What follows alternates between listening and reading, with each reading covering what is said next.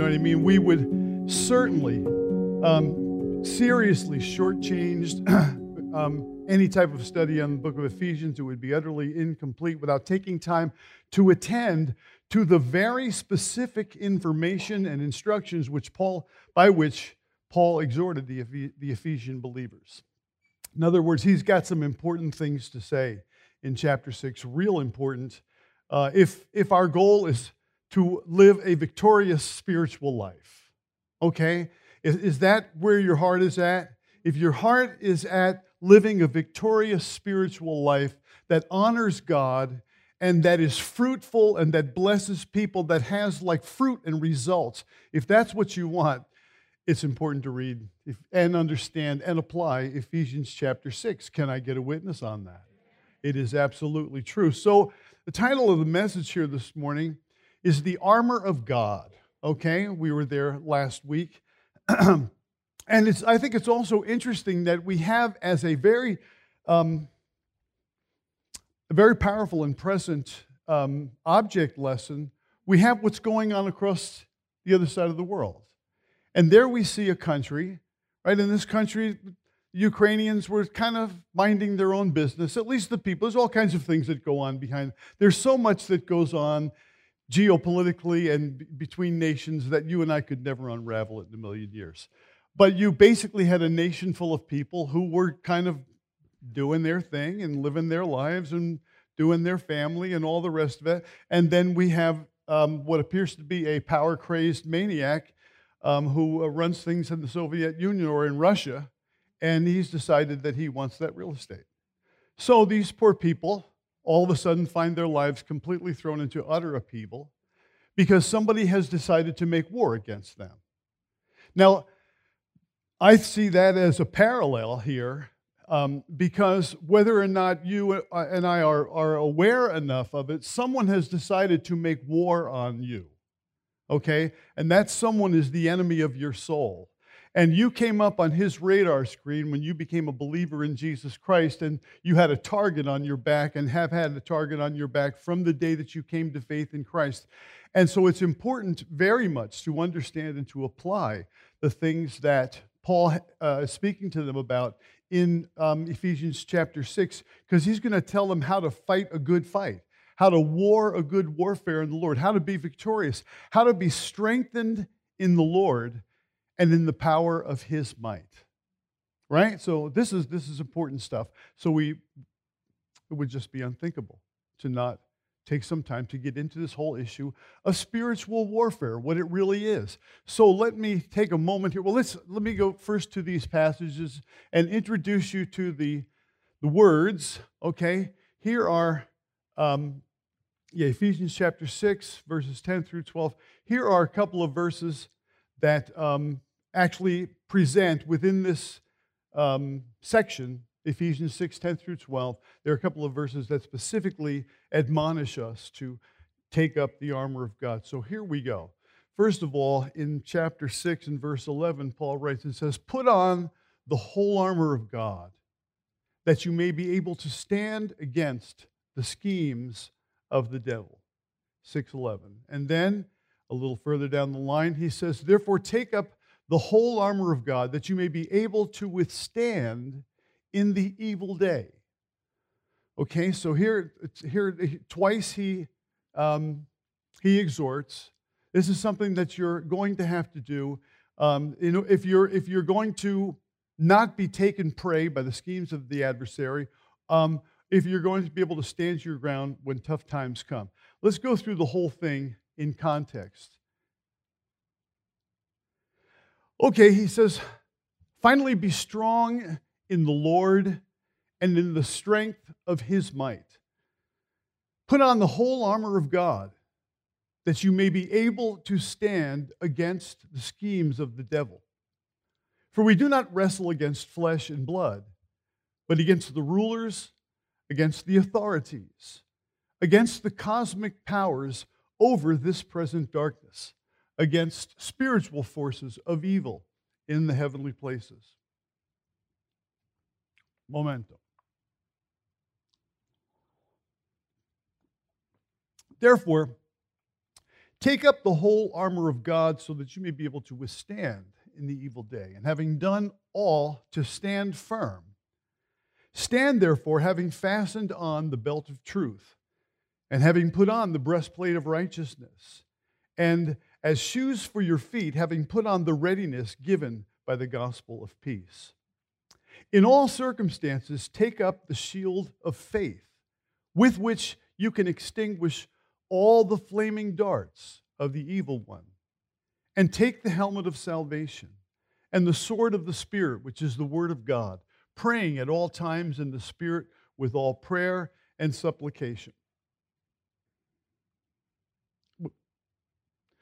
To that end, keep alert with all perseverance, making supplication for all the saints and also for me, that words may be given to me in opening my mouth boldly to proclaim the mystery of the gospel, for which I am an ambassador in chains, that I may declare it boldly as I ought to speak.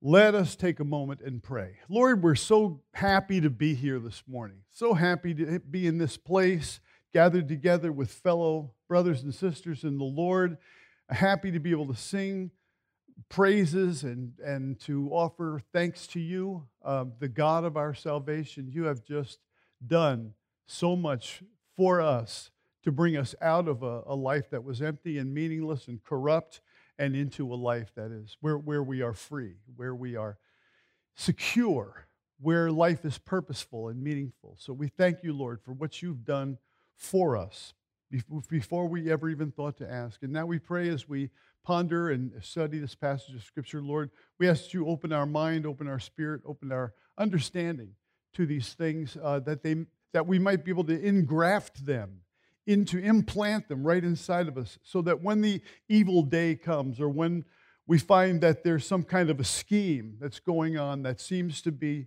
set in opposition, we'll recognize who's behind all of that, and be reminded as to how we can prevail, how we can be victorious in you, how we are to be victorious in you, because we are predestined to be victorious. We are predestined to overcome. So if we hang on by faith, if we walk closely, we will experience your victory. So we thank you, Lord, for this time to be together. Bless your word, we pray, and may you apply it to our hearts. We ask this now in Jesus' name and for his sake. And everyone said enthusiastically. Amen. All right, that's a little better. Okay. Now, as I said, our study of Ephesians would certainly be shortchanged if we didn't go through this passage of Scripture in Ephesians chapter 6. And there are really two things in this section here, verses 10 through 20, that Paul wants to make sure that those who are part of this church are informed about and aware of. Two things that are very vital, and they're very general, okay, but then he gets much more specific as we read into it. The first thing is the reality of the spiritual realm. Now, this is a really important governing concept, the reality of the spiritual realm. We live in a world where there is nothing but confusion about what is out there, right? There are all kinds of religious points of views, philosophical points of views about this great unknown out there. There are some people who just don't believe, obviously, that any of it exists at all, that there's no reality whatsoever to any type of spiritual realm. And then there's just lots of different perspectives on what that might be. People who consider themselves spiritual because they tend to feel and experience and things of, you know what I mean? So the spiritual is in our world, the spiritual realm is a big mystery. We kind of all somehow sense that there's something out there, but we don't necessarily have any real, and without the Bible, we don't have any real clear description or understanding about how this works, what it's all, how the setup is, how does it function, what is its predisposition towards us. All of this is really vital information, but the starting point is you have to click on the idea that there is a spiritual realm. Now, I don't think I have to work real hard to convince most of us who are here this morning, because pretty much I think that everybody here, mostly everybody here, is on board with that idea, and you believe that there is a spiritual realm, and that's good, but it's important that we understand that we are to interact with it. We are to accept it, and we are to understand it, and because it is a vital aspect of our entire experience in God, our entire human experience. So Paul wants to inform them about the reality of the spiritual realm. Now, let me say this at the outset. I do not consider myself to be an expert on the spiritual realm. That is for sure. I have been a believer for pushing 44 years now, and a committed one, and an interested one. And I want to know how this thing works. And yet, after 44 years of walking with the Lord and doing ministry throughout most of that time, I still have a lot of questions about how this thing actually functions and how it really works, okay? So, and I'm saying that in, let's say, in aspects like when there's a sickness, is that always the devil?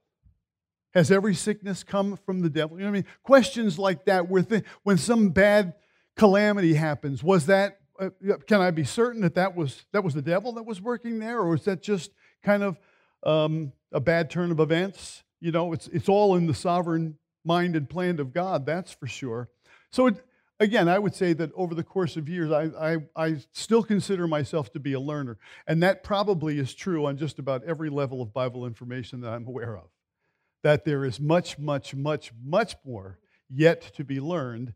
And so I'm not an expert. Okay, good. We have established that. Okay. But I do know the Bible information about this topic. And knowing what the Bible says at least gives me the information that helps me to understand this thing as best as I can and to have a greater and greater understanding of this, okay? The idea that there's still a lot to learn for me, or that I'm not an expert in this, doesn't lead me to believe that the phenomena no longer exists. In other words, I don't see people who are doing things like what we sometimes read about in Scripture, where somebody falls over and is writhing and is foaming, and there's a very, you know, demonstrative sensational type of a thing where demons are cast out of people. But I don't believe that phenomena no longer exists. I just think that the devil is working probably in a far more subtle fashion. Because that's easy. If someone were to come in here this morning and was speaking with some kind of weird voice and was all twisted up or something like that, probably most of us would say, I'll bet you that person is demonized. I'll bet you the devil has something to do with that, right? That's easy, right? It is the more subtle forms of satanic influence that I think are the bigger problem. Things that just don't really seem to be that bad. Things that can be easily justified. Excuses or justifications or rationalizations that can be made in terms of moral dalliances, or just dalliances in, you know, like giving ourselves a pass in terms of integrity of life, honesty, truthfulness, those kinds of things. So I think the devil is acting, but he's acting in our world much more in a far more subtle fashion, in my opinion. I believe that the danger which he poses is much more subtle. And so it's important that we get a handle on this instruction. So anyway, let's go back to the text. Now, this isn't the first time that Paul has brought this issue or this matter before his readers. If you remember back in chapter 2, when he spoke of the former lives of the people who now were believers in the church in Ephesus, this is what he said about them. And you were dead in the trespasses and sins in which you once walked, following the course of this world, following the prince of the power of the air, the spirit that is now at work in the sons of disobedience, among whom we all once lived in the passions of our flesh, carrying out the desires of the body and of the mind, and were by nature children of wrath, like the rest of mankind.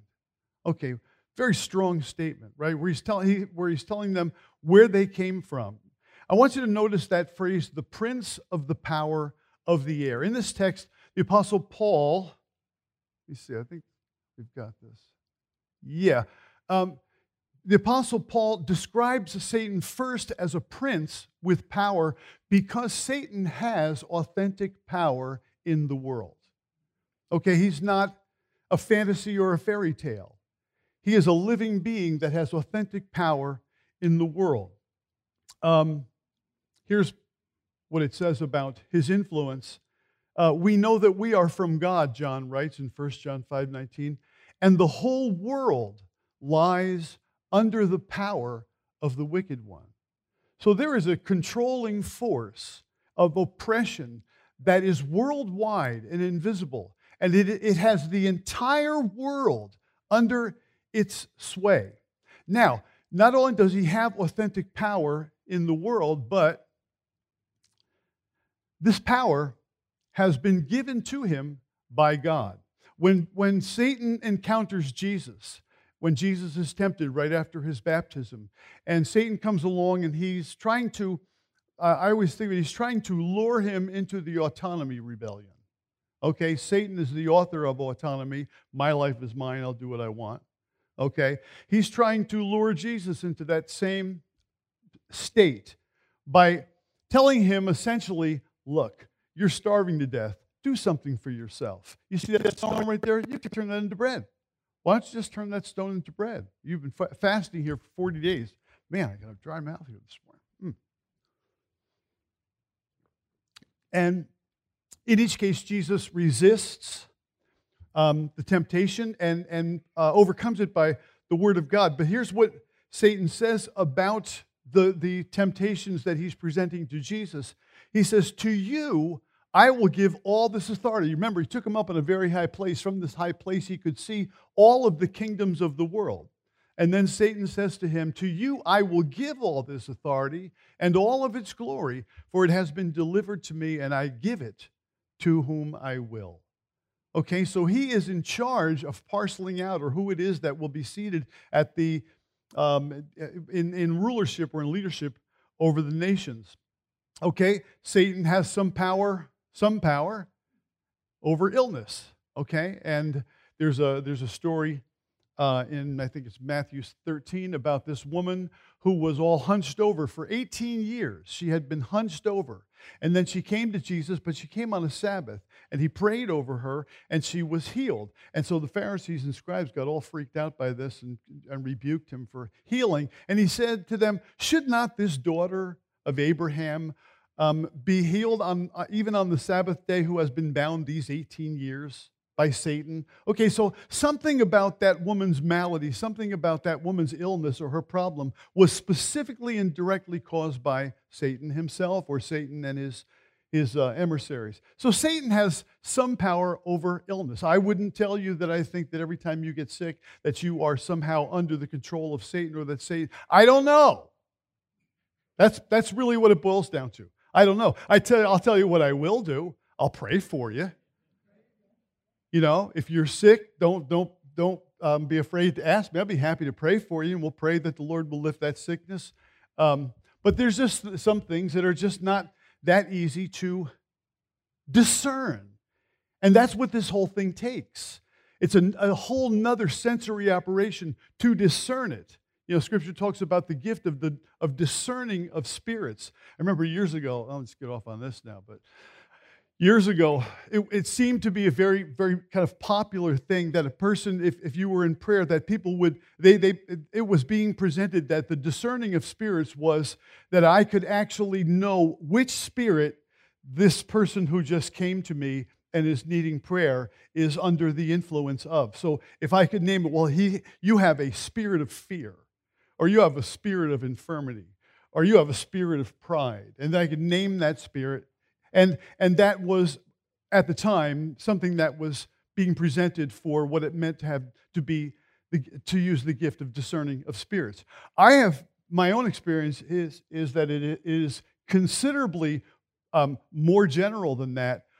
I think we have a hard enough time just figuring out which one is God and which one is the devil. Okay, now you may think, how could that be hard? Well, the devil is the master counterfeiter, right? He appears or poses as an angel of light. He knows exactly God's modus operandi, and he will look to replicate it and thereby deceive people so that something that is actually going to be problematic or out of the plan or will of God is being, you are being lured or enticed into that very thing or seduced into that very thing. So the whole, all of this is governed over by our ability to discern, and the best way that I know of to sharpen up your ability to actually be a discerning person is get the Word of God in your mind. That's the most powerful tool that we have. The more you actually know what God says in His Word and can recall it and bring it back and apply it, you will have the highest possibility of being able to actually discern what is going on when things get a little nutty and hairy in your life and you feel as though there's a strong possibility that the devil may be calling your number. So Satan has some power over illnesses. We need to be discerning in order to understand all that. And here's another one. This one is powerful. In a secondary sense, Satan has power over death. Now, what is that supposed to mean in a secondary sense?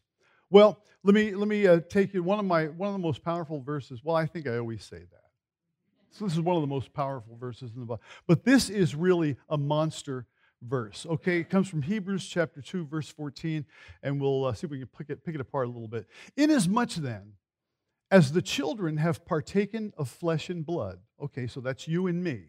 Right? Inasmuch as the children have partaken of flesh and blood, he himself, that being the Lord Jesus, likewise shared in the same, that through death he might destroy him who had the power of death.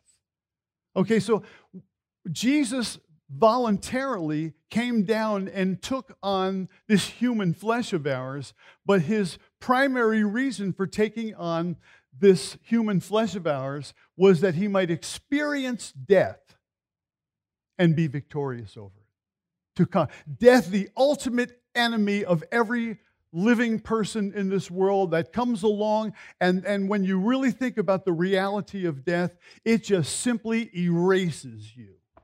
Now, you might be remembered by your children or by your family for a little while, but let's face it, death just takes you out. It nullifies you. It makes all of your achievements of no significance whatsoever. It makes your whole life invalid and unimportant and unnecessary and something just to forget, okay? But Jesus came down and took on flesh that he might, through this flesh, actually experience death, to take on death, and by taking on death, he could triumph over it, be victorious over it, and then come back and show us, look, you don't have to worry about it. You don't have to be afraid of this. How afraid of death are you? Not at all. That's the way it should be, because the Lord Jesus has triumphed over death. So notice what he says. That through death he might destroy him who had the power of death. Now, who is that? That's Satan, right? Satan has the power of death because the power of death is sin. Okay, sin is the scary part because we know that we stand guilty before God. The power of death, therefore, or the fear or the thing that gives death its awesome, fearful power is sin, because there will be an appointment. It is appointed unto man once to die, and after this, the judgment. So Jesus came that through death he might destroy him who had the power of death. That is the devil, okay? I've said this a lot of times, but it is important basic in terms of understanding biblical truth. If I were to ask you, why did Jesus come into this world? You might say, well, he came into this world to die for us so that we could be forgiven and reconciled back to God. And I would say, that's the second reason. What's the first reason? And the first reason that Jesus came into the world, it says, for this reason the Son of God was manifested, that he might destroy the works of the devil. You see, that was his target. And then, having been victorious by destroying the works of the devil, okay, he comes back and helps us, because he says, and that he might release those who all their lifetime were subject to bondage because of the fear of death. Okay, so this specter of death, this fear of death hangs over our life. It taunts us, okay? And it torments us because we know sooner or later, my number's coming up, sooner or later, I will leave this world. And if I don't have any good information about what's next, if I really don't know the plan and purpose of God, I'm anxious about this. I'm afraid of this. And so anyway, he says that he might destroy him who had the power of death, that is the devil, and release those who through fear of death were all their lifetime subject to bondage. So in a secondary sense, Satan has power over death because he can just sit there and hassle you over it. He can just sit there and you might be going through a rough time. You may be going through an illness. You may be, you may have lost your job or your finances, something. I'm sure people who have much bigger problems than we have today over on the other side of the world are certainly being tormented and hammered if they have no hope, and all of a sudden everything is just falling apart. Right? They are in bondage to their fear that terrible things are afoot. So what we're learning in this passage here is that, and release those who through fear of death were all their lifetime subject to bondage.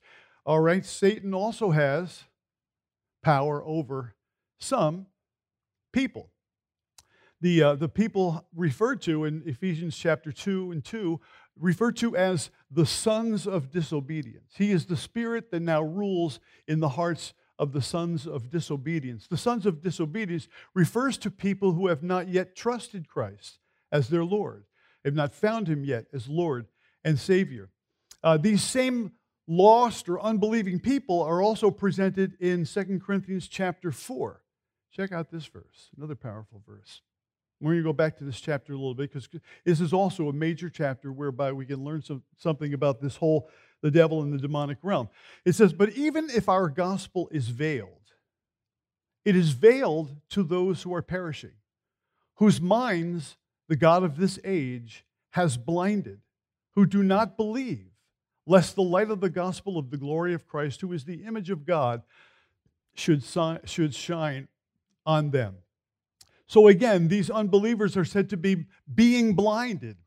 Their eyes are blinded to the reality of who Jesus is, and so they remain in this lost conditions. The demons are under the rule of Satan. And Scripture says, I don't know if I have that up there. Do we?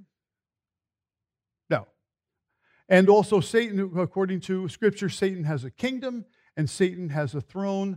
And so Satan is called a prince because he's a ruler and possesses power to manifest evil in the world through influencing people and commanding demons. That's his gig.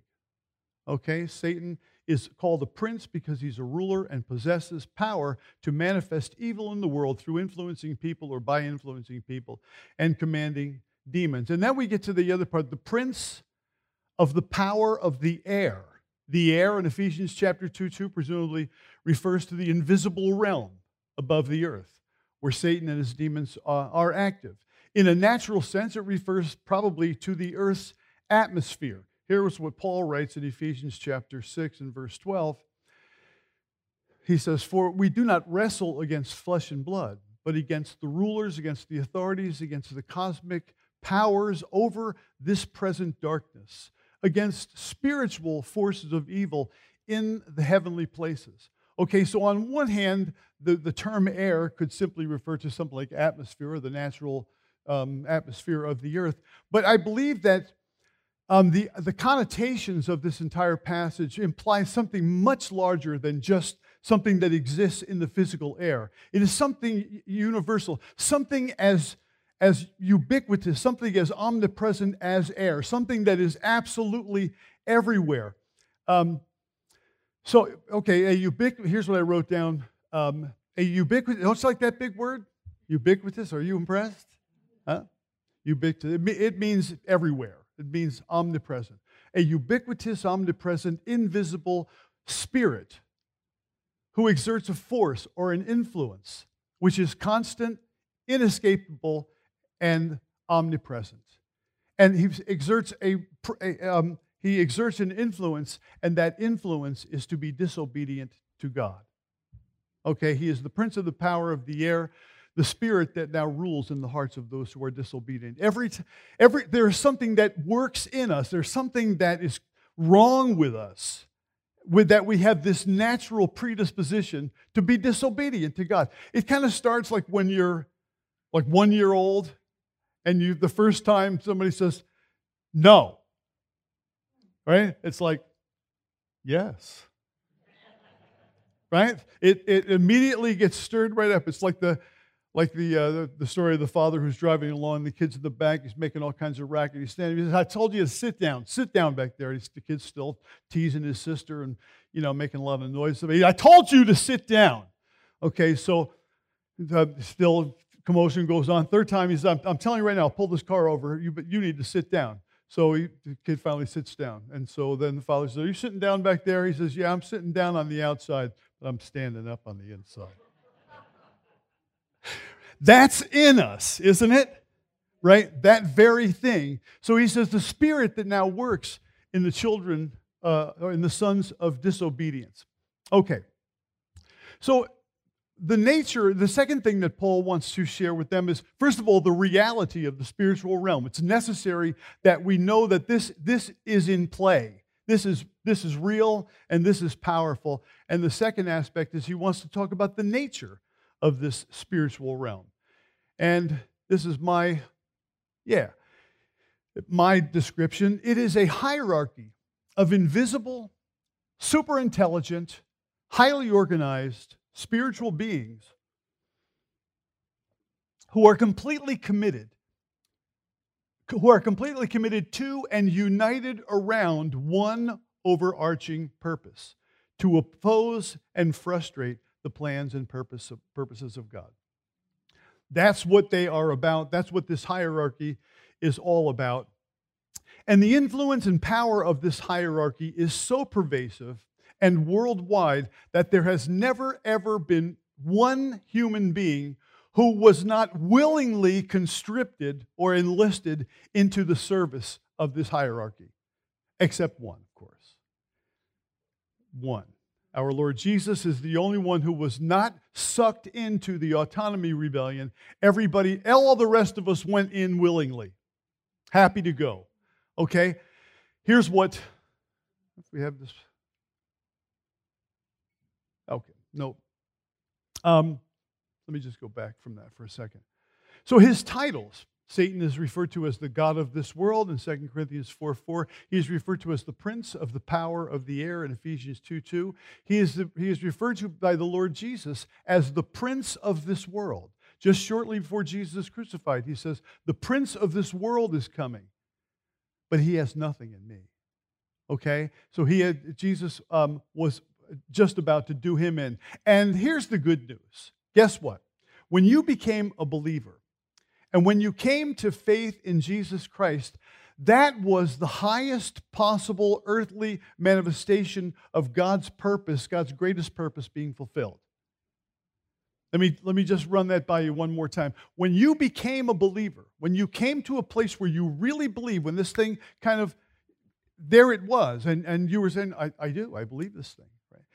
That when that happened, that was the highest form of God getting his way, having his purpose fulfilled that there is on planet Earth. Because God is not willing that any should perish, but that all should come to repentance. It is God's desire that every human being experience salvation, experience reconciliation and forgiveness, and are drawn back. Now, obviously, a lot of people never get there.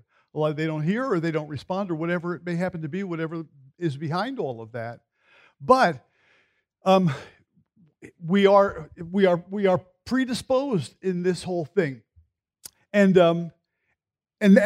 since that was God's highest manifestation of his power, guess what? The day you got saved, you came up on Satan's radar, and you had a target on your back, because you are the purpose of God. Remember what he said in Ephesians chapter 2: "For we are his workmanship, created in Christ Jesus, to do good works which God has prepared in advance that we should walk in them." Hey, that's pretty clear, isn't it? That's pretty clear that I am God's project right now.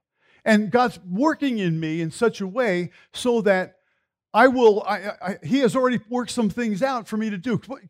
I'll tell you something, this kind of just came to mind when I was kind of thinking about this. I never had any desire to be a pastor.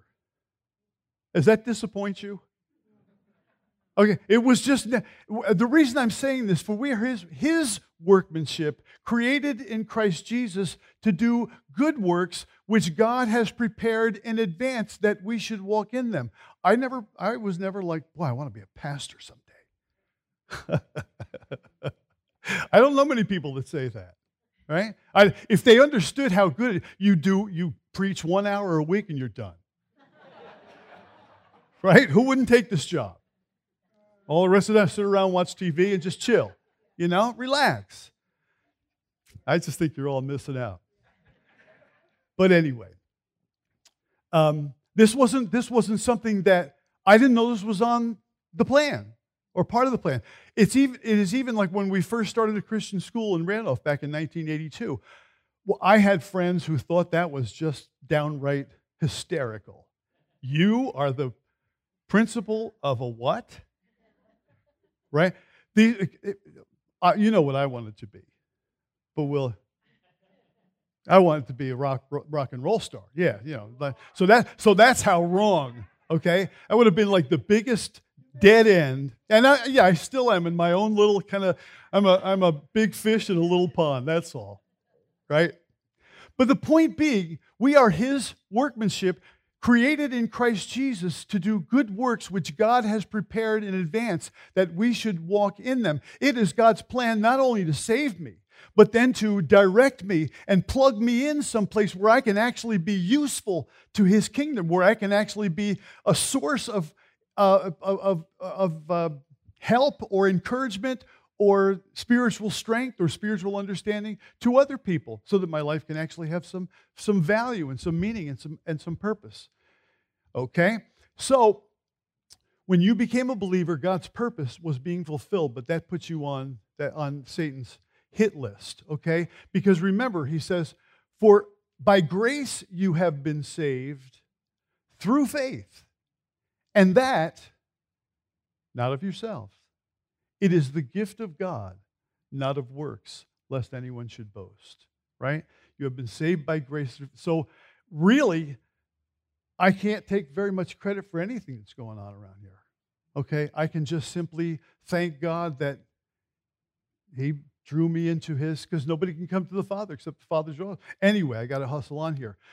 So here's a passage from from the Gospel of John, 1st chapter, again, which talks about the fact that the initiative behind your salvation, my salvation, was all God. He was in the world. This is Jesus himself. And the world was made through him. And the world did not know him. He came to his own, and his own did not receive him. But as many as received him, to them he gave the right to become children of God, to those who believe in his name, who were born, not of blood, nor of the will of the flesh, nor of the will of man, but of God, born of God, by God's sovereign decision. Remember, in the 1st chapter, he says, "Blessed be the God and Father of our Lord Jesus Christ, who has blessed us with every spiritual blessing in the heavenly places, even as he chose us before the foundation of the world. In love, he predestined us to adoption as sons." And over the whole thing, as children. And the whole thing is just being like brought back to like, do you know how blessed you are? That's what Paul is writing to these people. Do you have any idea how blessed you are that you were in the mind of God before the foundation of the world, that he chose you, that he has predestined your life to be a life of victory and success? Not that you're not going to have your share of battles, not that you're not going to go, or that you will not ever go through periods of trial and difficulty. That's all part of the picture. But God's purpose and plan behind the whole thing is that you, like Job said, I know that my Redeemer lives, and after he has tried me, I shall come forth like gold. Okay, so when he was in the middle of the fire, in the middle of the toughest time, he just remembered that God was superintending that whole thing. And when the trial was done, he was going to come out of it with all the trophies. So we are born of God. It is all God's work. And now we find ourselves in this situation where all of a sudden we are under attack by the enemy. So when you got saved, you came up on Satan's radar. It is now the unceasing task of the satanic hierarchy to oppose, hassle, entice, and deceive you. So that's what we're up against. That's why he puts all this information together, because that's why he is placing such importance on, so therefore, put on the whole armor of God. Okay, God has the protection that any believer needs, and it is all completely available to any and all believers, but it's important. There is such a thing as the armor of God, but God doesn't put it on you. So this brings up a perennial question, which might sidetrack me a little bit, but it's an important question. To what extent can a believer be controlled by Satan? People have asked the same question as, can believers be demon-possessed? Well, first of all, the term demon-possessed is not an accurate biblical term. The more correct term that is, or the word that is actually being used there is the term demonized. It means under the influence of, okay? And can a Christian be demonized? Absolutely. In other words, he doesn't have to demonize the other people. They're already lost. But Christians can be under the oppressive influence, or under the deep enticement influence, the seduction influence of the prince of the power of the air. To what extent can a believer be controlled by Satan? Now, the best answer I've ever heard to that was given by William Suddeth, who's written a bunch of books, and this is kind of his niche in the body of Christ. And he phrased it this way, which I thought was really, really good. To what extent can the devil control your life? Or to what extent can you be under his influence and demonized? He said, everybody here probably owns a car, right? You own a car, that car's sitting in your driveway some evening, and you're in your house, and somebody comes along, and they get in, and they hotwire your car, and they take and steal your car. And they drive it crazy all over the place, slamming it into everything that they can, having this massive joyride and doing as much damage as they possibly can, okay?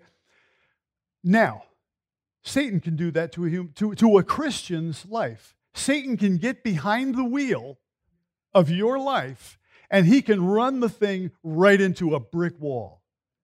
And only you can do something about that, okay? Now, here's the thing. For a Christian, because what people are interested in knowing is, can a person then, once having belonged to God, can they now belong to Satan? And the way that Suddeth explained all that, he said, the one thing that person, that delinquent that took your car, that's driving around, that smashed it all up, the one thing that they cannot do is own your car, because you have a title to it. And God has the title to your life. You are owned by God. You belong to Him, just in the same sense before. Even, what we just said from that first chapter, bless us with every spiritual blessing in the heavenly place, even as He chose us before the foundation of the world, in love, having predestined us to adoption as sons. We have in Him we have redemption through His blood. I mean, we have all of these blessings, all of these gifts that God has unloaded or poured out, showered upon us, and we are advised to walk in those things. Whatever things are good, whatever things are right, whatever things are just, whatever things are noble, whatever things are virtuous, whatever things are praiseworthy, think on those things. And the God of peace will be with you. So anyway, the devil can get in your life. If you let him, you can be massively, as a believer, you can still be massively under the control of the devil, and he can wreck your life, okay? That's why you have to put on the whole armor of God, that you may be able to stand against the wiles or the methods or the schemes of the devil. Okay, so where am I here? Okay, so without faith, without wisdom, without discernment, without knowledge, without obedience, without, here's the key, without resistance, you are just another stooge. You are just another easy prey for the devil, who has been working on people like you and me for thousands of years at this point, knows every trick in the book. If without those things, without the wisdom that will come from the Word of God, without discernment, without the knowledge that comes from Scripture, without a predisposition to be obedient to God, without resisting the devil, that's what we're told to do. So many people, it was so popular to rebuke the devil. Scripture is against that idea.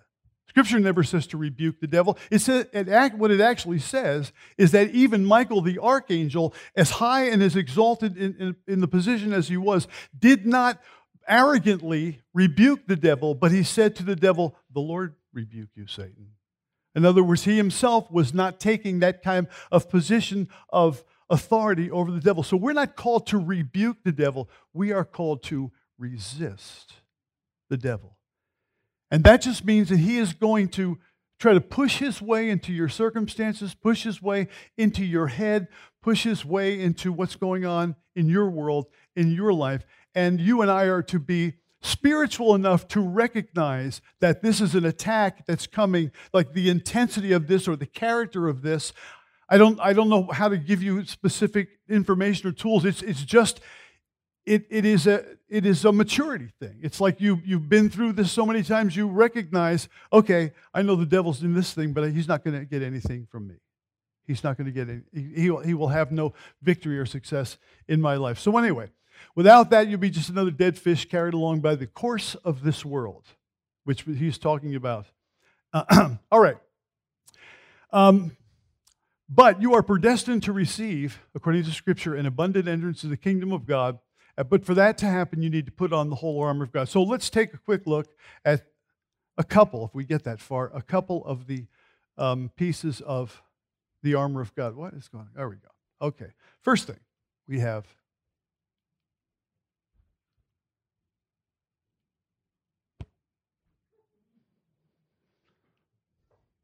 Thank you. The belt of truth. Stand therefore, having fastened on the belt of truth. Now, the Roman soldier, underneath all of his armor and all the panoply of all the stuff, that he actually was just wearing robes. And those robes would easily get in the way. If you were trying to fight a battle, you can imagine how awkward that could be. So those robes all had to be gathered together. And so this was what the belt was for. Now, in almost every description that I've read, every place where I've dug into this to try to do some studying, truth, and when people are describing what truth is all about in this context, it always tends to work its way back to Jesus, who, of course, is the way, the truth, and the life. Okay? That we must come to know Jesus, who is the way, the truth, and the life. And obviously, that is nothing but true. Okay? He is the beginning. He's the author of all of this. And then the second presentation is always, you need to know the Word of God, because Jesus says when he's praying for his disciples, sanctify them by your truth. Your Word is truth. So the Scriptures and Jesus, but it tends to make truth to be something that is informational, something that I know, and that's not correct, okay? Because this concept of truth is much deeper than having the right information, although having the right information is important. In other words, if you know God's plan of salvation, if you know who Jesus is and what he's done, and you know the Word of God, yes, you have the right information, but that is not the same thing as the belt of truth. Having the right or correct, the spiritually correct information is not this. This goes much deeper than this. The actual concept here, in terms of the belt of truth, the perfect synonym, I think, would be integrity. That's what this truth is really all about. The word aletheia, which is the Greek word for truth, means the reality at the basis of appearance. Truth is what God knows. The truth is what is true beyond all of the appearances. We are masters at making appearances, of trying to make it look good, right? And trying to present ourselves in the best, most favorable possible light. And yet, there can be all kinds of things. It's like two husband and wife fighting like crazy, angry, yelling at each other. The phone rings. Hello? Right? Turn it right off. Okay?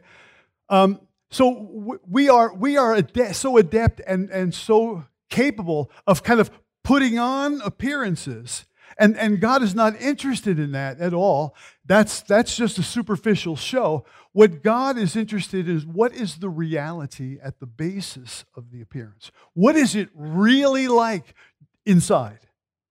What is it really like inside your life? What is it really like inside your mind? That's the truth that is that is the thing that the believer needs to put on, that commitment to integrity, that there wouldn't be anything hidden. There wouldn't be anything duplicitous. There wouldn't be any fraud. There wouldn't be any fake. And the job of putting on the belt of truth is much more than just getting the right spiritual information. It is bringing life into alignment so that I'm not five people. One when I preach up here, one when I'm home with my wife and kids, another one when I'm off on my job someplace. You know what I mean? Like, it's easy to just kind of be a chameleon and adapt to any number of different environments. But what God is interested in is the truth in the inward parts. I got another whole minute, so I might as well. Here is a, excuse me, the best synonym, as I said, is integrity. Here is a passage of Scripture, and this one precedes a verse that we looked at already, because we were already in 2 Corinthians chapter 4, where he talked about if our gospel is hid. Notice what Paul says regarding his own approach to ministry. He says, therefore, since we have this ministry, as we have received mercy, we do not lose heart, but we have renounced the hidden things of shame, not walking in craftiness, nor handling the word of God deceitfully, but by manifestation of the truth, commending ourselves to every man's conscience in the sight of God. He was making himself so transparent that people would, that there was just nothing hidden, nothing that he was hiding or concealing. Everything for Paul was completely on the table. Actually, by saying that, commending ourselves to every man's conscience, I'm even doing things that you're convicted about, or not doing them, fellow. In other words, he is using somebody else's conscience as a guide for his own behaviors or things that he permits himself to do. Right now, I think I'm kind of buried into this statement, and what follows kind of just jumps off of that, because I would think that Paul is saying, so I don't get it. Why do people not see this? Why do people not recognize that I'm the integrity of all this, the honesty of all? I have no particularly good reason to do this except I believe it, and I must. Woe unto me if I do not preach the gospel, right? So he's out there and he's preaching, and it's got to be in his mind, how come nobody is seeing this? I am as open and as transparent and as honest as I could possibly be, and people are not seeing it. But here's what he goes on to say. So, even if our gospel is veiled, it is veiled to those who are perishing, whose minds the God of this age has blinded, who do not believe, lest the light of the gospel of the glory of Christ, who is the image of God, should shine on them. Why are they not seeing it? Because Satan has blinded the eyes, or blinded the minds of people who are unbelievers. So, there's a whole nother thing I would love to get into, but we can't. We can't. But there's always more, right? So we'll come back. I wanted to bring this to the whole point where David in Psalm 51, David is lamenting and repenting of this great sin that he committed with Bathsheba, and probably everybody knows that. We'll tell the story again next week.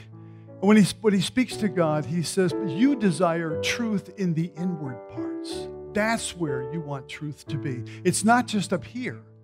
It's that this thing becomes transparent and true and honest and faithful reproduction of who Jesus is. As close as I can get it, that's the goal. As close as you can get there to the absolute. That's what was so amazing, and that's why Jesus could say, "I am the way and the truth and the life. No one comes to the Father except through me." So, put on that belt of truth. If there's maybe the best way to conclude this is, if there's anything false going on in your life, know that it's coming up. It's going to be known. Okay, that's why, that's one of the most sanctifying things in my life. I know that every time I do something wrong, I get caught.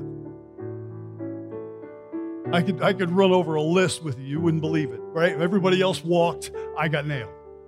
That's just, but I accept this as God's better purpose and plan for my life. But as far as, if there is anything that's happening in your life that you've got hidden or covered up, it's time to discard it. It's time to recognize it for what it is and to realize it is a tragedy waiting down the road. When this actually comes up and is known, it is a disaster for my life. So let me find out how to get out of this thing. Let me put on the belt of truth. Because this thing is false. This thing is a lie. And I know it's going to blow up in my face. Get it right. That's how you put on the belt of truth. You look at everything that's going on in your life. You give yourself no excuses or justifications. You are hard on yourself. Paul says, I beat my body. Keep it under.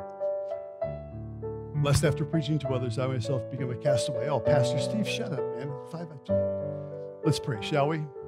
So important, though. This is what will really protect you, right? A commitment to truth on that level. A commitment to integrity on that level. I will not tell a lie. I will not deceive. I will not defraud. I will not pretend, okay? I will live a life that is above board and honest and true. That's what the belt of truth is really all about. And if that's where you're at, you are going to have, that is going to be tremendous protection over your life, because that's what the devil's biggest gig is: falsehood. This is not a power contest. This is a truth contest, okay? And he's about deception, and Jesus is about the truth.